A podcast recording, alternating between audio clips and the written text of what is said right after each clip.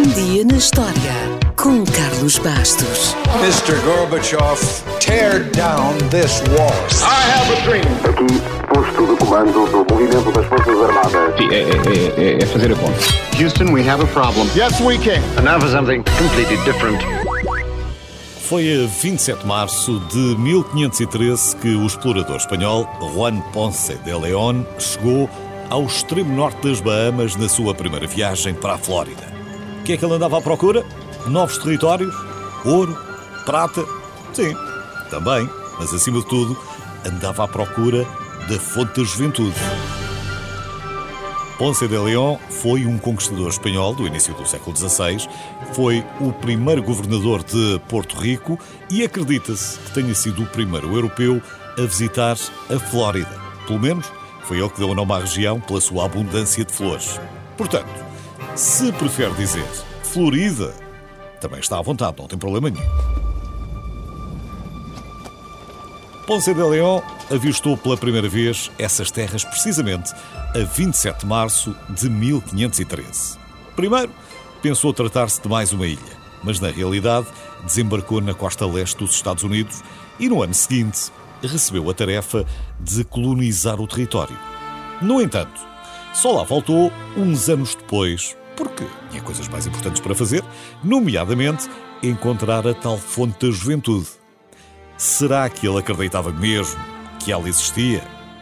Não sabemos. Aliás, lendas de heróis que procuravam águas mágicas foram contadas ao longo de milénios.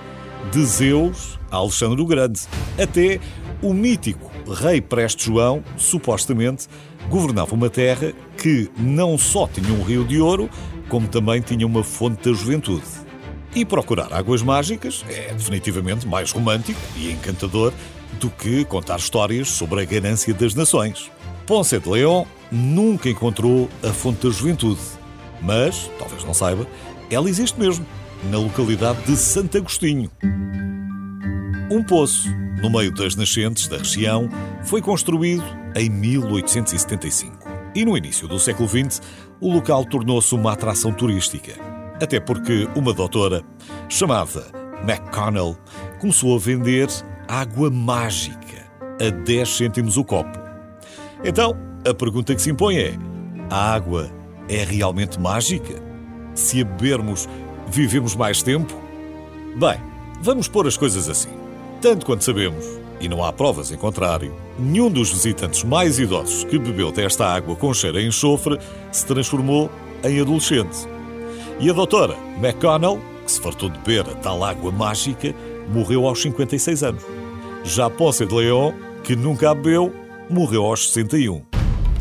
E morreu porque, durante uma segunda visita à Flórida, ele e os seus homens foram atacados por uma tribo indígena e Ponce de León foi mortalmente ferido por uma flecha envenenada. Portanto, o seu nome ficou para sempre ligado à fonte da juventude, que nunca encontrou, mas houve quem tentasse dar mais algum crédito ao explorador Ponce de León e lhe tivesse atribuído a descoberta da corrente do Golfo, que permitiu que portugueses e espanhóis, por exemplo, chegassem às Américas mais rapidamente do que se tivessem de navegar contra ventos e correntes. Mas mais uma vez, não foi ele que descobriu esta corrente. A corrente do Golfo foi descoberta, isso sim, ainda no século XV, por navegadores portugueses.